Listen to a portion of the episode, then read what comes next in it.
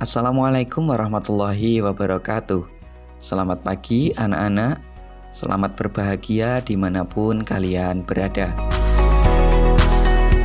Ada dalam sejarah Ada orang yang dalam hidupnya pernah membunuh 100 orang.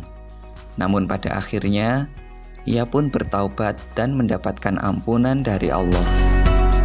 Pernah juga ada kisah Sa'labah yaitu orang yang awalnya rajin beribadah, tetapi karena sikap kikirnya, justru di akhir hidupnya ia mendapatkan murka dari Allah. Anak-anak, nasib seseorang tidak seorang pun tahu.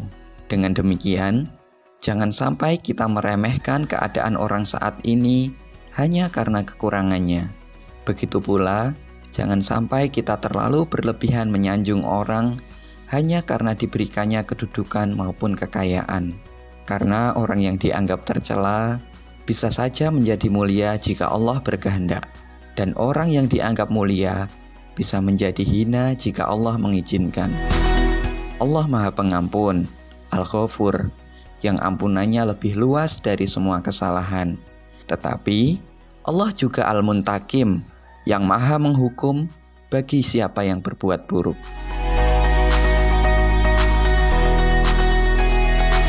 Tetaplah rendah hati, karena Allah Maha membolak-balikkan keadaan. Hanya ini yang dapat Pak Guru sampaikan.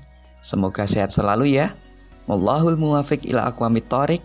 Wassalamualaikum warahmatullahi wabarakatuh.